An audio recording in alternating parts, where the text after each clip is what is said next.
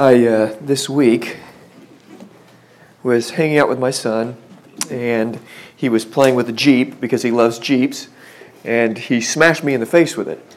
And, and uh, instead of responding in an appropriate way, I picked the Jeep and I threw it. Picked up the Jeep and threw it. As I think about washed all my sins away, I, I think about this week my behavior toward my son, and it was sinful. It was not godly, and uh, it was frustrating. Um, that I responded that way. And when I think about my sins being forgiven, I'm grateful and I want to change.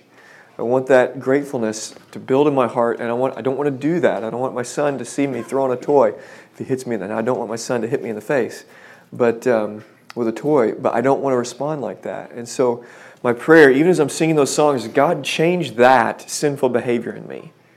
This is rubber meets the road kind of stuff. I want my behavior to change because of your grace and your mercy to me. And um, so maybe there's something this week that you think about when you're confessing those sins. And that's what I'm doing. I'm confessing and thinking about those things this week, those behaviors I want to change because they're not godly. And so I pray that that behavior changes, that if he wallops me in the face again with a Jeep this week, that I don't respond like that. Um, here's what we're going to do we, we stand with people in this city and people all over the world, in fact.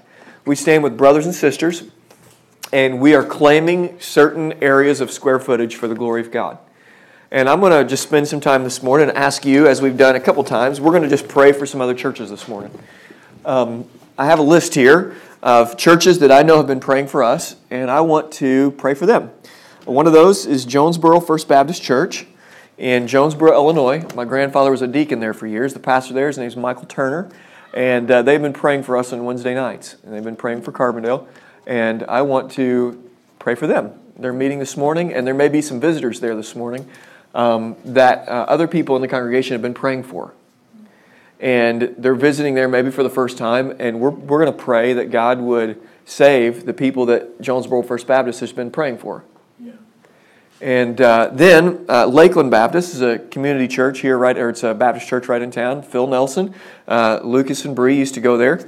Um, and uh, Phil Nelson's the pastor there. And in this city, there's another congregation of people meeting, gathering for the glory of God. And we're going to pray for the same thing there that God would be honored.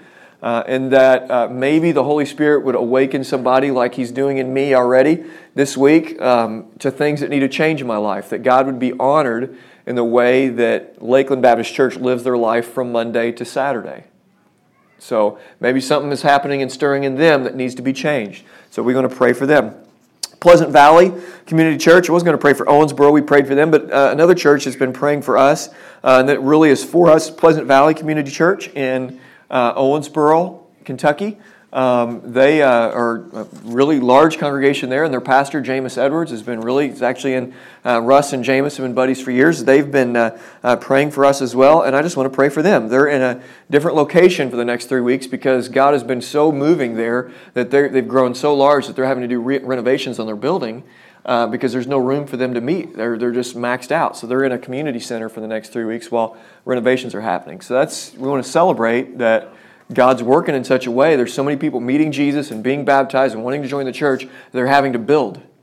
That's incredible. You know? Uh, and Calvary Campus. Calvary Campus is a, is a, church that gathers here in this community. And uh, it's Assemblies of God church. And they're a, a, group of people who love to pray and they love international mission. They have church, uh, they have people that are part of their church from all over the globe. And the same way that the Vine is, they're very uh, uh, uh, racially diverse. They're very um, uh, not just racially diverse, but culturally diverse as well. I mean, so there's people represented from everywhere uh, there, and we just want to pray also that the Holy Spirit of God would work there and that Jesus would be honored. And I think it's uh, the best way for us to be stewards of what God is doing is not just think about us here in this room. And in the coming weeks, we're going to be even praying for some international mission work. Uh, we're praying for a group in India. Um, but I just want to take time in our gathering to pray. So I'm going to throw this out there. Uh, Jordan, of all those churches, which one kind of did you think, oh, I'd, maybe we'd like to pray for them? Jonesboro. Jordan wants to pray for Jonesboro. So I was talking through these. What were some of the ones that maybe? So Lakeland Baptist, Phil Nelson, and our brothers and sisters that are meeting over there. Would anybody want to pray for them this morning? we're just, I'm just going to ask you. You're just going to pray out loud from where you're at. Anybody? I'm not afraid to assign. All right, Carol, we'll pray for Lakeland Baptist Church this morning. Uh, Calvary Campus, church that meets somewhere close to here. I actually don't know where their building is. Um, okay, James, we'll pray for Calvary Campus. And then Pleasant Valley. Who wants to pray for Pleasant Valley this morning? They're meeting in their new place um, in Owensboro. Anybody want to pray for them? Okay, Andy, we'll pray. Well, we'll just pray, and then if anybody else wants to pray and join in, even if you're not assigned, you can do that as well. But uh, uh, Jordan, if you'll start, and Andy, you're the last one, so you can close. How about? And then Carol and James, you can just pray in between there. And uh, so uh, we'll just pray, and then we'll, we'll preach after that. But let's just think about the brothers and sisters, our family, the church Christian family is broader than our group right here. And we want to think about that and ask for the Holy Spirit to move in this city and in these other cities. So, Job, go ahead.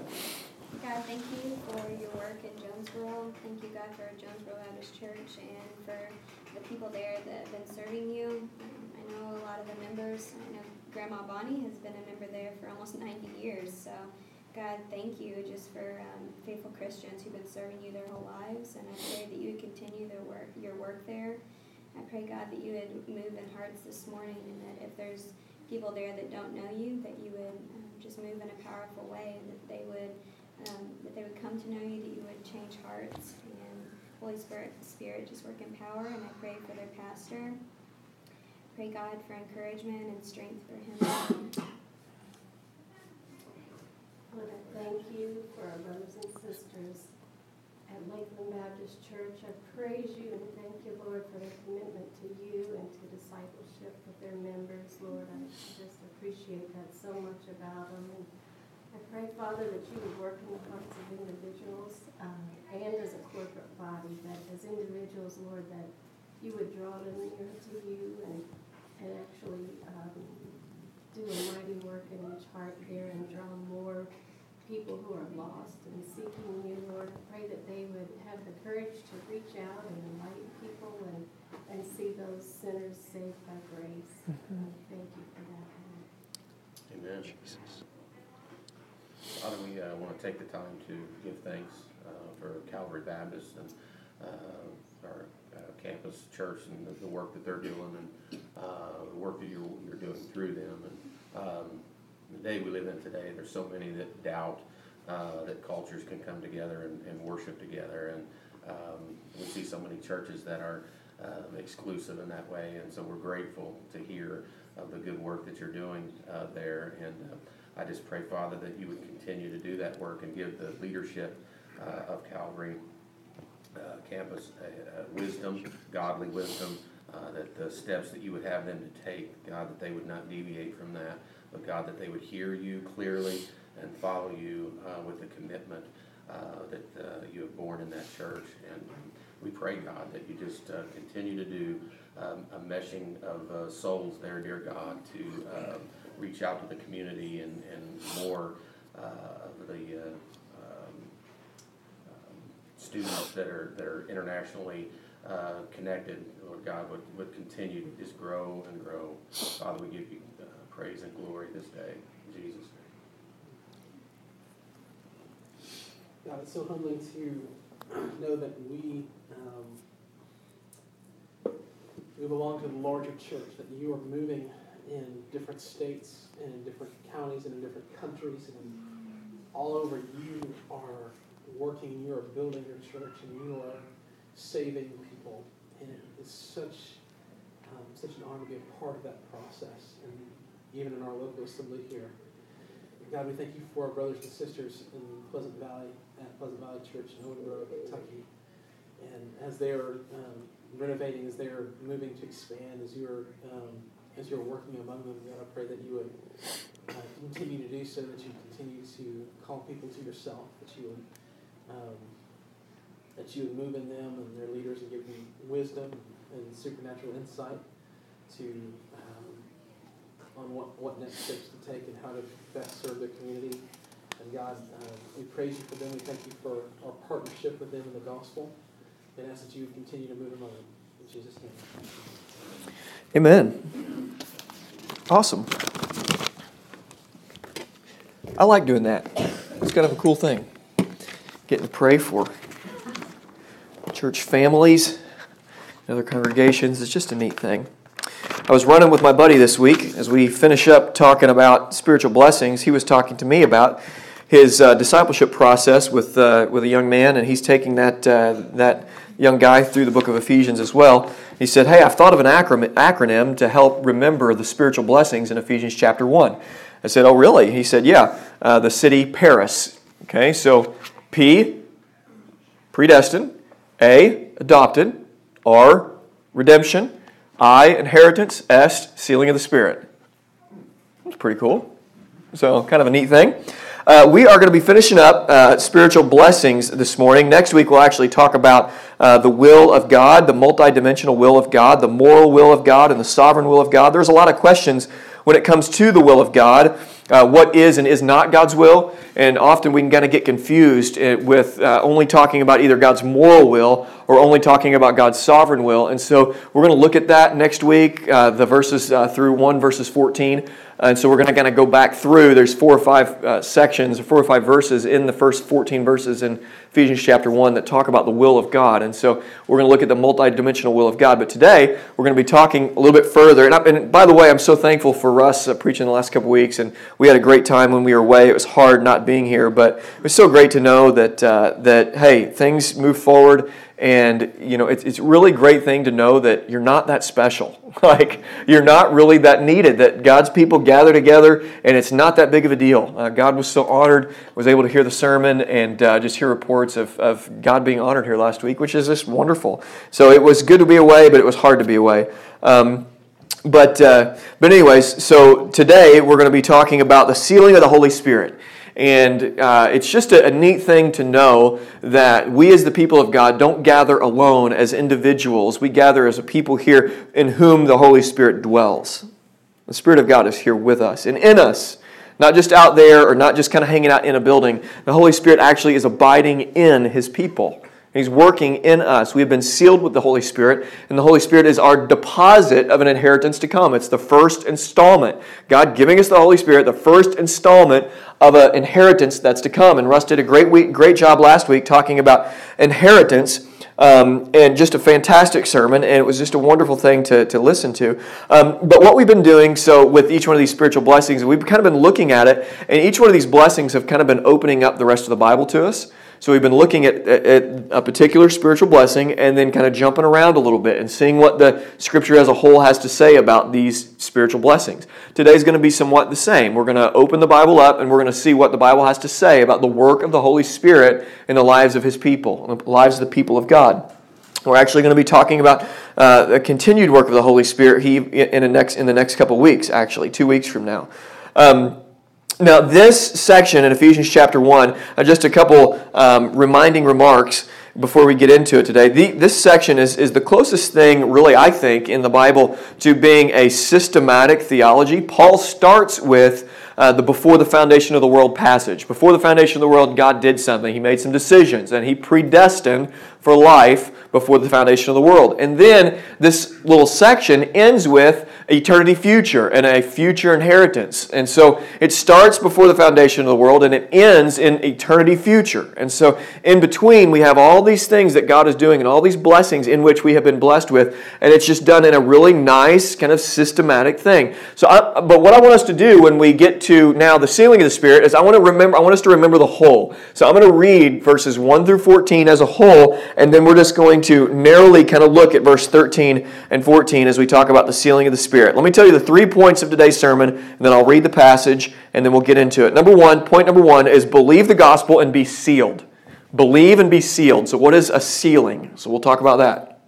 Point two is going to be that we are sealed with what? What is it that we're sealed with? Well, we're sealed with the promised Holy Spirit. So, believe the gospel and be sealed. Sealed with what? The two, point two, the promised Holy Spirit. And then part three is what does the sealing of this promised Holy Spirit do? What does the Holy Spirit do? Well, it guarantees our inheritance. So believe the gospel and be sealed. Okay, sealed with what? And then what does this sealing of the Spirit do? What does the Holy Spirit do in us? That's what we're going to look at. So let's look at verses 1 through 14, and we'll just read it, and we'll go through verses 13 and 14 after we read it. Paul, an apostle of Jesus Christ by the will of God, to the saints who are in Ephesus and all who are faithful in Christ Jesus, grace to you and peace from God our Father and the Lord Jesus Christ. Blessed be the God and Father of our Lord Jesus Christ, who has blessed us in Christ with every spiritual blessing in the heavenly places, even as He chose us in Him before the foundation of the world, that we should be holy and blameless before Him. In love, He predestined us for adoption as sons through Jesus Christ, according to the purpose of His will, to the praise of His glorious grace, with which He has blessed us in the Beloved. In Him we have redemption through His blood, the forgiveness of our trespasses according to the riches of his grace, which he lavished upon us in all wisdom and insight, making known to us the mystery of his will, according to his purpose, which he set forth in Christ as a plan for the fullness of time to unite all things in him, things in heaven and things on earth. In him we have obtained an inheritance, having been predestined according to the purpose of him who works all things according to the counsel of his will, so that we who are the first to hope in Christ might be to the praise of his glory. In him you also, when you heard the word of truth, the gospel of your salvation, and believed in him, were sealed with the promised Holy Spirit, who is the guarantee of our inheritance until we acquire possession of it to the praise of his glory. Actually, let's pray, and then we'll get into 13 and 14. Father, I thank you for this time. Um, Holy Spirit, great wind, divine wind, blow through here this morning.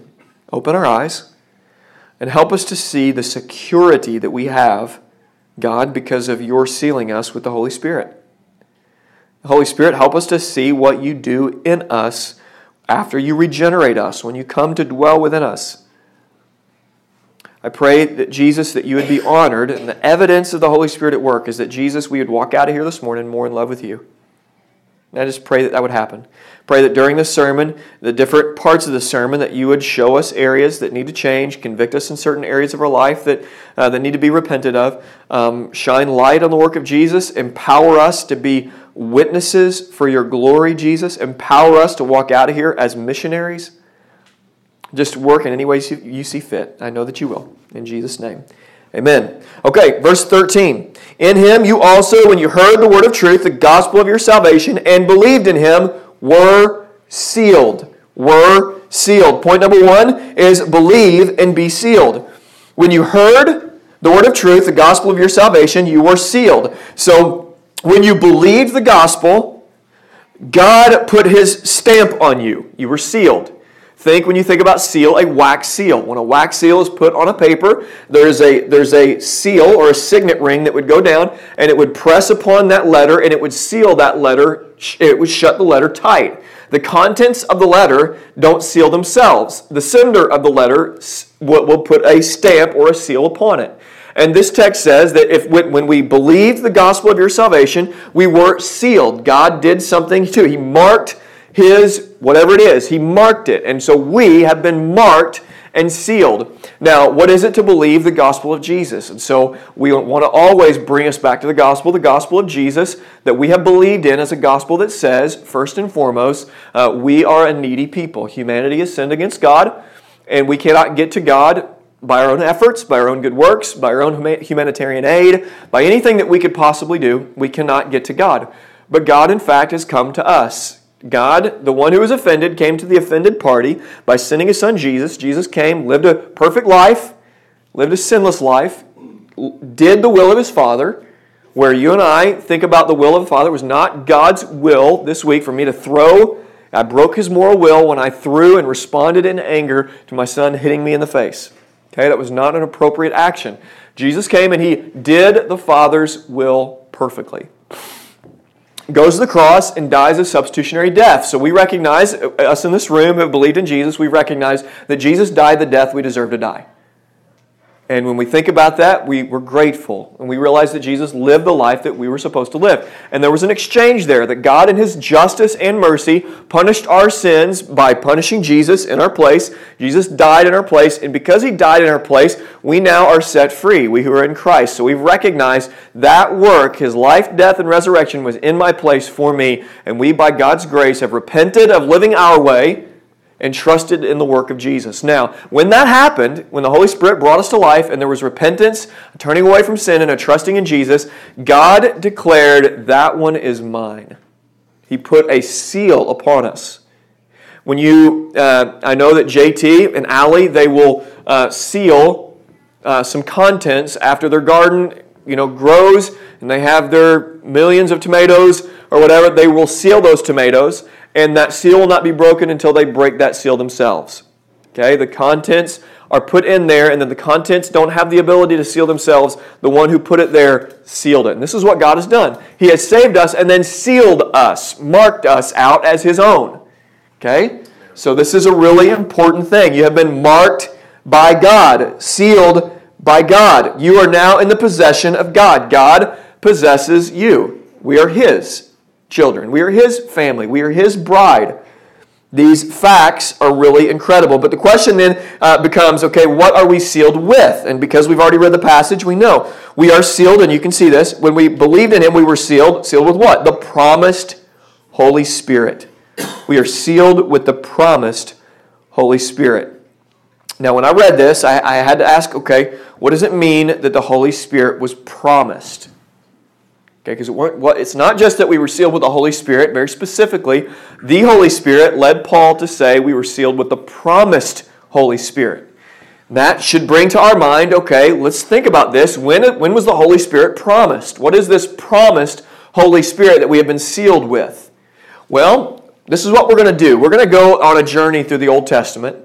And this is what I love even about preaching through books of the Bible. It doesn't just wedge us down into one book in Ephesians. It's going to open us up, and we're going to be in the book of Numbers. We're going to be in the book of, uh, uh, of uh, Jeremiah. We're going to be in the book of Judges. And then we're going to be in the book of Joel and in the Gospel of John. So we're going to be all over the place, and it's going to go pretty quick. But I want us to see that the Holy Spirit was indeed promised, that there was some longing in the Old Testament, some promises that God gave that now in the new covenant, now we in this room have experienced. We've experienced the promised Holy Spirit. And I want us to see this.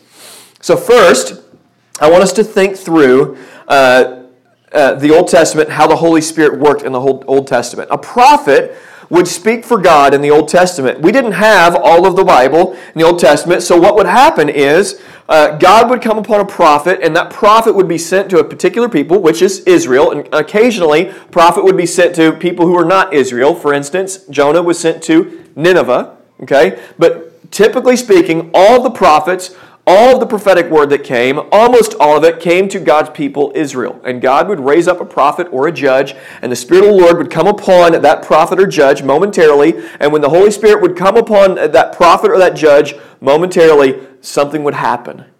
Okay? We see this with Samson, and I believe it was last week when, when uh, Russ mentioned this, or maybe a couple weeks ago. Um, and I, th- I think he did. If I'm wrong, Russ, then sorry about that. But uh, the Spirit of the Lord, this is from Judges, and you can just actually follow along with me because I'm going to be moving here pretty quick. So just listen to me, and then as you, if you want to go online or if you want to make some notes, you can go back and look at it. Um, but this is from Judges, uh, cha- uh, the book of Judges, and actually I don't have the chapter on here that it's from, but it's in there.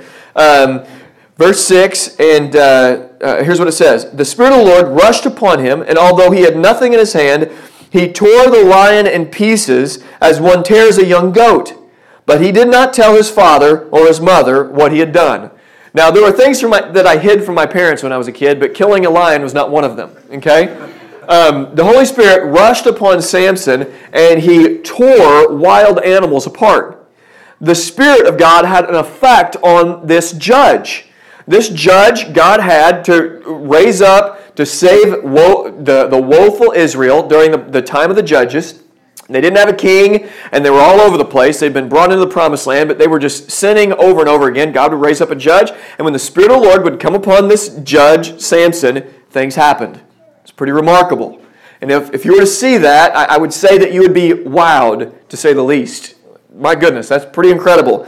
That man just killed a lion tore it to pieces as one tears apart a young goat, just rips it to pieces.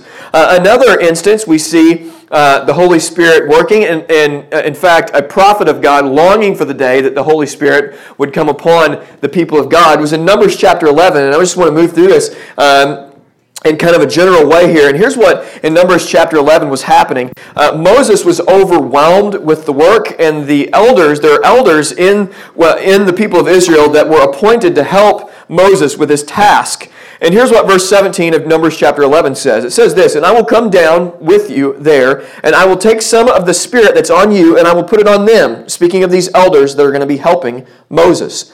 And they shall bear the burden of the people with you, so that you may not bear it yourself alone. So God is telling Moses, I'm going to raise up for you some help, and I'm going to take some of the Spirit that's upon you, I'm going to put it upon other people to help. So the Spirit of God clearly was not, was not in and with all of the people until God said, I'm going to come and take some of the Spirit that's on you and I'll put it upon these other people, these other elders. Now, here's what happened when God did this, and you're going to see the effect of the Holy Spirit on these people. As soon as the Spirit, this is in verse 25, rested on them, the elders, they prophesied, but they did not continue doing it. So the Holy Spirit was put from Moses and then put on these other men, and they prophesied. And so when the Spirit rushed upon them, they spoke the word of the Lord. Okay, they spoke the word of the Lord out. So the Holy Spirit had effect on them. Then, in the very next chapter, here's what Moses longs for as people are kind of freaking out about this. Here's what Moses says Would that all of the Lord's people were prophets, that the Lord would put his Spirit on them. And Moses and the Israelites and Israel returned to the camp. Moses' longing as the, would, was that God would put the Holy Spirit on all of Israel, not just a prophet I want them to experience the Spirit. That's what, what, uh, what Moses wanted. So I, I want the Holy Spirit to come on all God's people.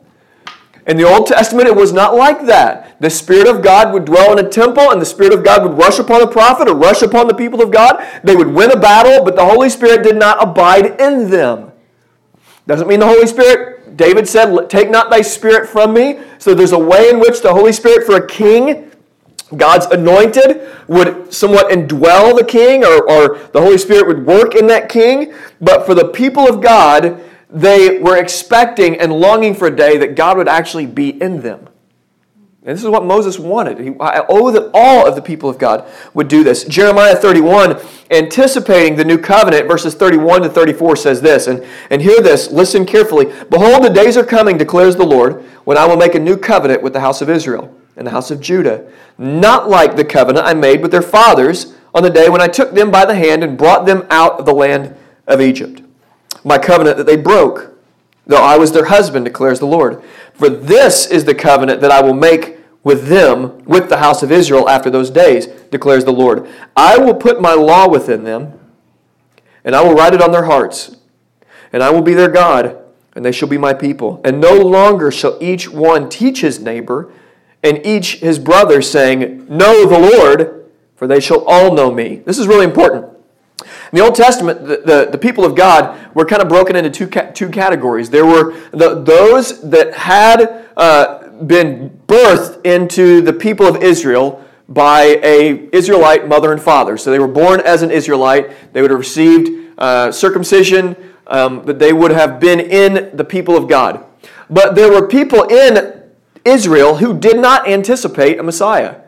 They were good Jews, but they did not have faith in a coming Messiah, in the promises. They did not believe that. And here, what this is saying is that there, there was a day when Jeremiah was written when they had to evangelize almost within the people of God. They had to say, Know the Lord to the Jewish people. The Jewish people were the chosen people of God, but they had to declare to the Jewish people, hey, the promises of God. There, there was evangelization within the people of God. Well, this is anticipating a day when all of God's people would know the Lord. That it would not be a mixed company. It would be this time when everybody of the people of God, all of the people of God, would know God. It was this marked difference from what is old to what is new. There was this longing that, oh, that all of God's people would know God. Because in the old covenant, that was not the case. There were people who were Israelites who did not know God. And this longing is that one day there's going to be a day that all of God's people who, who are the Lord's people will know him. That's the anticipation. That's the longing. For they shall all know me, from the least of them to the greatest, de- declares the Lord. For I will forgive their iniquity, and I will remember their sins no more. Jeremiah, Jeremiah a major prophet, prophesied there's going to be a day. There's going to be a day when I will take out a heart of stone and put in a heart of flesh. And they shall all know me. They will be mine. I will be their God. They will be my people. And will no longer be this way where there are people who bear the name of God who do not know me. This is important. Jeremiah, excuse me, Jeremiah said that. He was a major prophet. Now to the minor prophets, the prophet Joel, and we see that this is fulfilled in Acts 2 here in a second. Here's what the prophet Joel prophesied. And it shall come to pass afterward that I will pour out my spirit on all flesh. Your sons and your daughters shall prophesy. Your old men shall dream dreams. Your young men shall see visions. Even on the male and female servants in those days, I will pour out my spirit. Okay, this is what Moses was longing for. Oh, that these people would experience what I experience when the Spirit of God comes upon me. Oh, that this would happen because everybody didn't get to experience that. And Joel is saying, as the Holy Spirit is upon him, there's going to be a day when God is saying, I will pour out my Spirit on all of them. I will, I will pour out my Spirit. And the old men will experience these prophetic utterances, and young men and young women and sons and daughters, they will experience the abiding presence of the Lord upon them. Friends, there is a privilege. I want you to hear this. There is a real privilege that we live in today that they did not get to experience. I have no idea experientially how it's necessarily different, but what we get to experience as the people of God today is different than what they got to experience then. Based on the time in which God was pleased to have us be born, we have the Holy Spirit abiding in us. It continues, John 14, 15, and 17, 15 through 17. Jesus says this If you love me, you will keep my commandments. Now, that's not a condition, it's a result. If you love Jesus, you will follow his commandments. It isn't, if you love me, I'm gonna, you're going to prove my love by how hard you follow the commandments. If you love me, you will keep my commandments. Cause, effect. If you love him, you'll keep his commandments. Make sense? It's pretty cool. That wasn't in my notes, but that's a cool thought. And I will ask the Father, and he will give you another helper to be with you forever Get this the helper is going to be with you forever. This is a promise. This is not maybe the helper will come and he'll be with you for a minute and then he'll leave. No, Jesus is saying this helper, this comforter is going to come and he's going to be with you forever. It's important for us to realize. Even who the Spirit of truth, whom the world cannot receive because it neither sees him nor knows him. You know him, for he dwells with you and will be in you. The Holy Spirit will be in you inside of you. Not hanging out in church, not God's house hanging out in a church building. This is the common, common mistake that we all make. Don't we really think like the buildings are the, spe- the, the church building is what we respect? Okay? The Holy Spirit is not hanging out there. Just chilling. The Holy Spirit will be with you and will be in you. And here we see this great fulfillment in Acts chapter 2. I want to read it. Go ahead and turn there. Acts chapter 2. This is the promised Holy Spirit. It was promised, it was longed for, it was anticipated. And then, believe it or not, God knows how to keep a promise. He did it. Chapter 2, verse 5. Now, they were dwelling in Jerusalem, Jews, devout men from every Oh, excuse me, starting in verse 1. When the day of Pentecost arrived, they were all together in one place. Suddenly there came from heaven a sound like a mighty rushing wind, and it filled the entire house where they were sitting. And divided tongues of fire appeared to them and rested on each one of them. And they were all filled with the Holy Spirit and began to speak in other tongues as the Spirit gave them utterance. Now there were dwelling in Jerusalem Jews and devout men from every nation under heaven. And at this sound, the multitude came together. They were bewildered because each one was hearing them speak in their own native language. They were amazed and astonished, saying, Are not all these uh, who are speaking Galileans? How is it that we hear each of us in his own native language? Parthians, and that word, and that word, and residents of Mesopotamia, and Judea, and that word, and Pontus, and Asia, and Asia.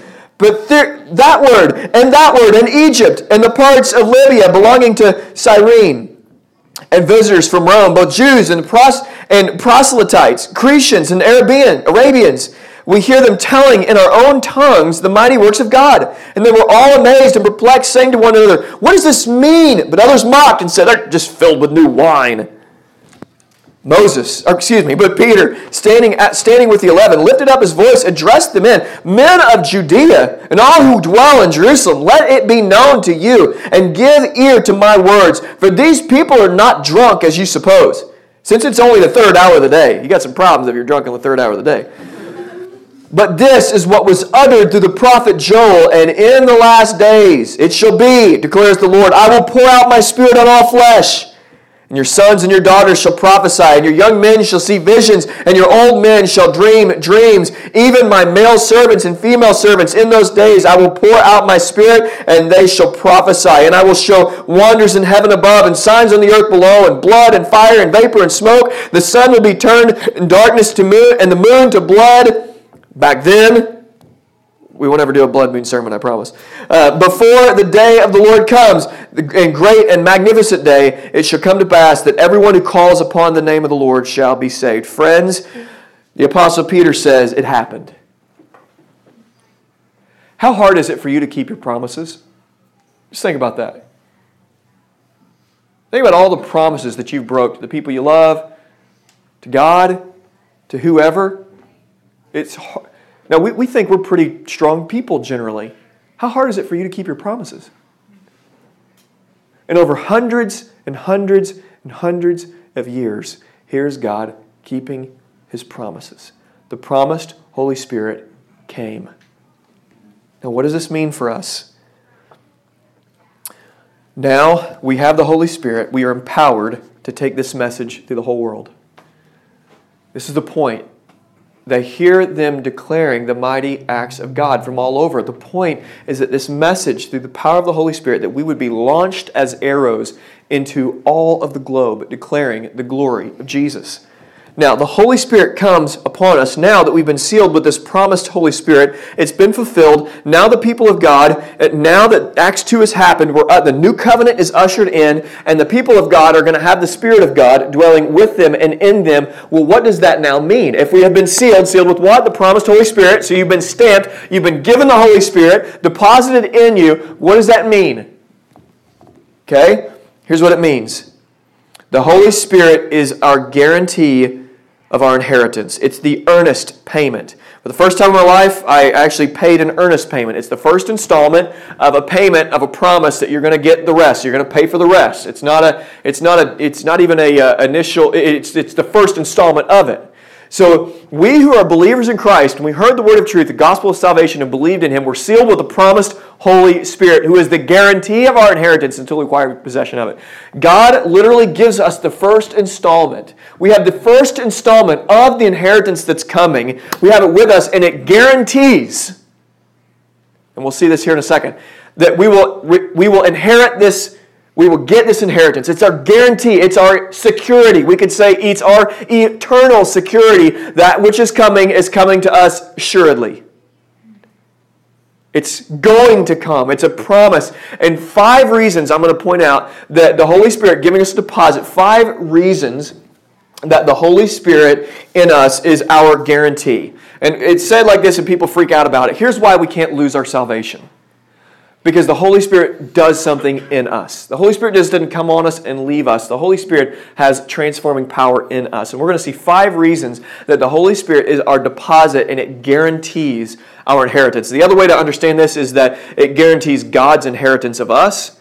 Either way, God gets his people and we get our inheritance. Because you can see there's a variant. If you look down there, there's like a little number, and you can see, well, there's two ways to read this. Either way, it means God gets his inheritance, and it means we get our inheritance.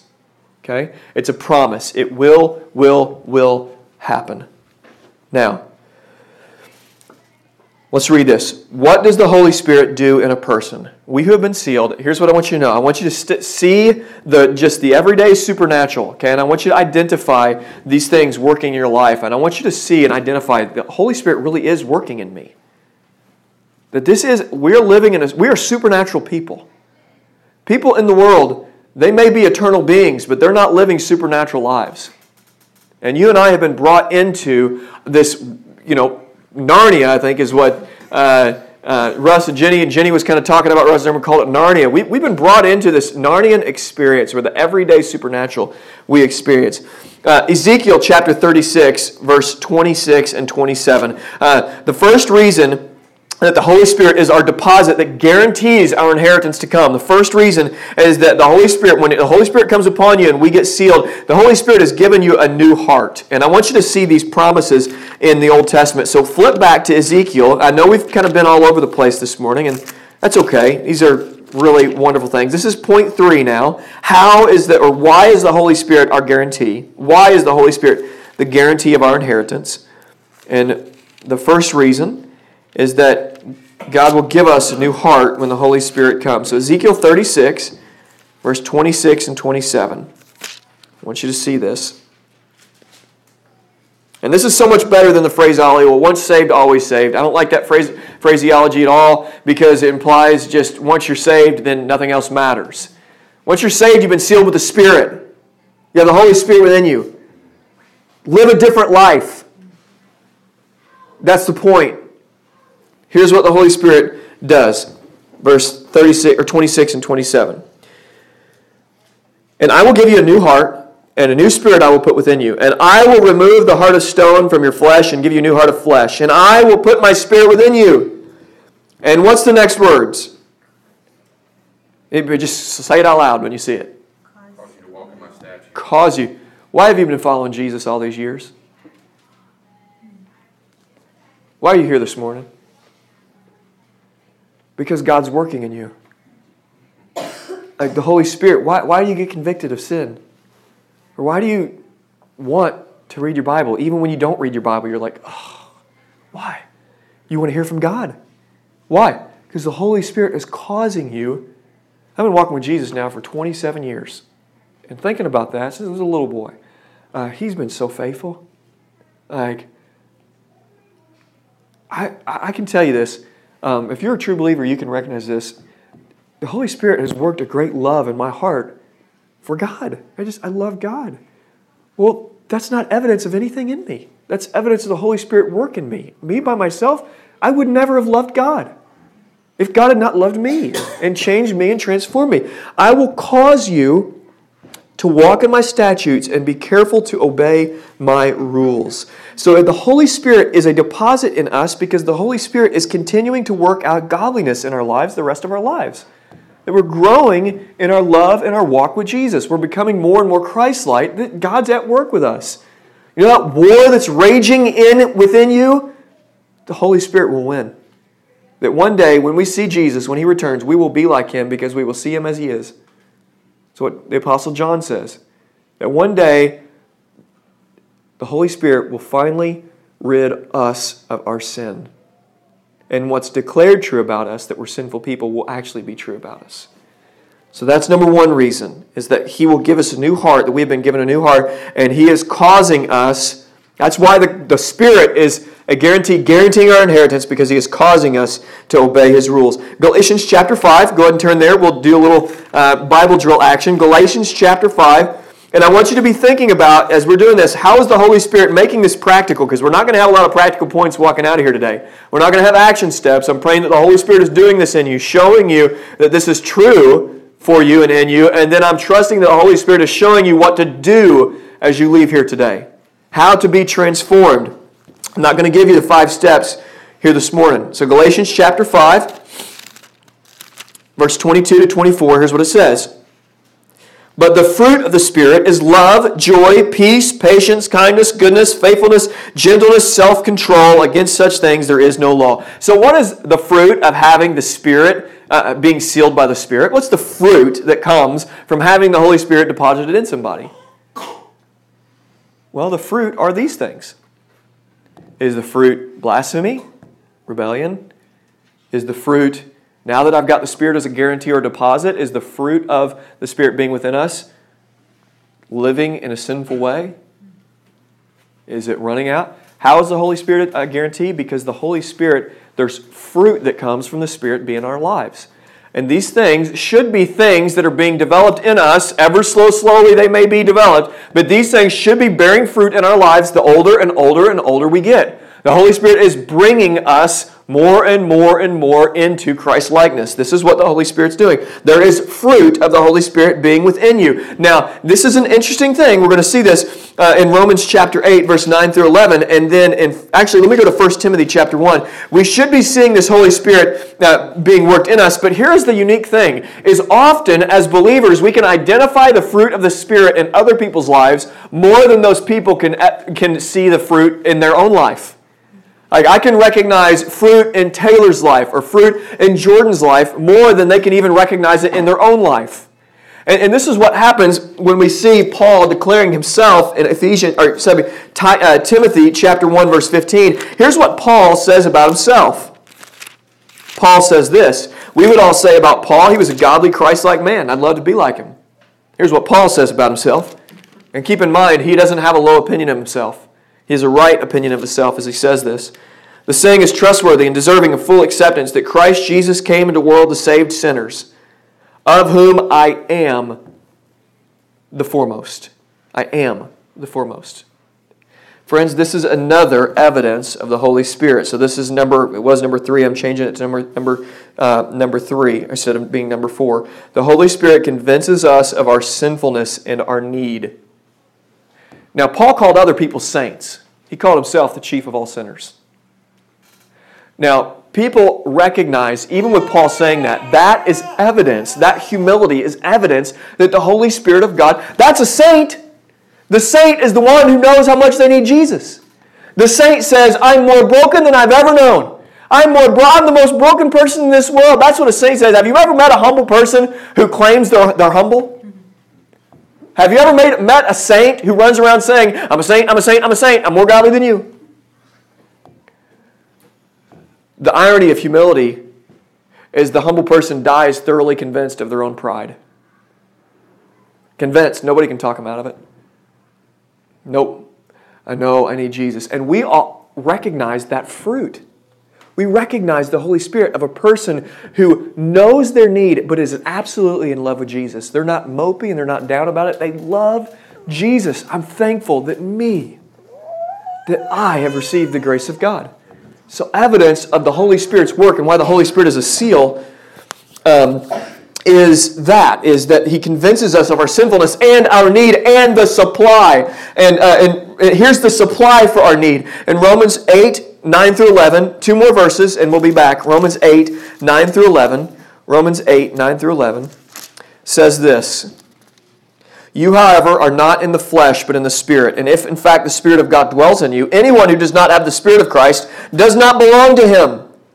That's the deal. If you're a Christian, you have to have the Holy Spirit. And there's, it doesn't mean that the Holy Spirit doesn't continue to work or to continue to fill you as you live your Christian life. And we want that. We're going to be talking about that here in a couple weeks. But if Christ is in you, although the body is dead because of sin, the Spirit is life because of righteousness. If the Spirit of Him who raised Jesus from the dead dwells in you, and He who raised Christ Jesus from the dead will also give life to your mortal bodies through His Spirit who dwells in you. This is the Holy Spirit. This is the good news that even though we recognize our need in the glory of Jesus, we press on. We move forward. We don't mope. We are witnesses to the glory of Jesus. We move forward in the power of the same Spirit who raised Jesus from the dead. We move forward in the same Holy Spirit power. We have the same Holy Spirit working in us as Jesus had. And finally, in John 16, verses 12 to 15, here's why the Holy Spirit is our deposit that guarantees our inheritance. The Holy Spirit is always glorifying Jesus. John 16. Let me get there. John 16, 12 through 15. Here's what the apostle John says. I have I still have many things to say to you. Here's what Jesus is saying, excuse me. But you cannot hear them now. When the Spirit of truth comes, he will guide you to the, all the truth, and he will speak on his he will not speak on his own authority, but whatever he hears, he will speak, and he will declare to you the things that are to come. He will glorify me, for he will take what is mine and declare it to you. All the Father has is mine, therefore I said he will take what is mine and declare it to you. Here is the fifth reason why the Holy Spirit guarantees our inheritance because the Holy Spirit is leading us to glorify Jesus. Always. If Jesus is not being honored and cherished and loved, the Holy Spirit is not at work. Where Jesus is being loved, cherished, and acknowledged, rest assured the Holy Spirit is working. That's what the Holy Spirit does. And the Holy Spirit guarantees our inheritance. We have been sealed. Let me read the passage again in Ephesians chapter 1.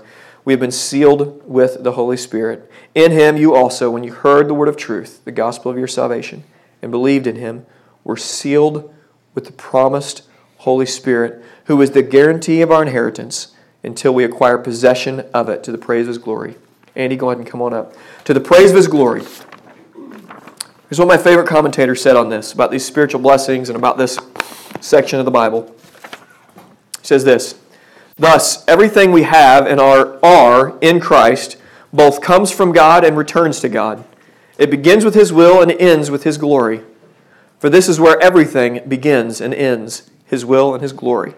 Yet, such Christian talk comes into violent collision with the man centeredness and self centeredness of the world. Fallen man imprisoned in his own little ego, has almost boundless confidence in the power of his own will, and an almost insatiable appetite for the praise of his own glory. But the people of God have at least begun to be turned inside out. This new society has new values, new ideas. Ideals for God's people are God's possession who live by God's will and for God's glory we get to respond in worship. And we're going to sing a song in response and we're going to receive communion just like we do each week. But I want you to enjoy and let the Holy Spirit, like I said, there's not going to be a lot of practical application. Let the Holy Spirit work in you whatever you see fit from this, whether it be to worship, just thanking for that, to consider how the, how the Holy Spirit is empowering you and gifting you to witness for the glory of Jesus. Or maybe consider wait a second, I can never lose my salvation, not something because I've done but because God Himself is working in me. He will never let me go. I may let my hand slip, but God's grip is tighter than mine, and I'm thankful for that. Let's pray. Holy Spirit, just work. I know that you will, I know that you are. Your word does not return void. So apply this practically in any way you so choose. Thank you that we have you, Holy Spirit, in us Evidence that by being transformed, by gifting, by healing, by changing, by empowering. Help us. Holy Spirit, move. Point us to Jesus, that Jesus would be revered, honored, loved, and cherished. It's in His name we pray. Amen. Let's worship.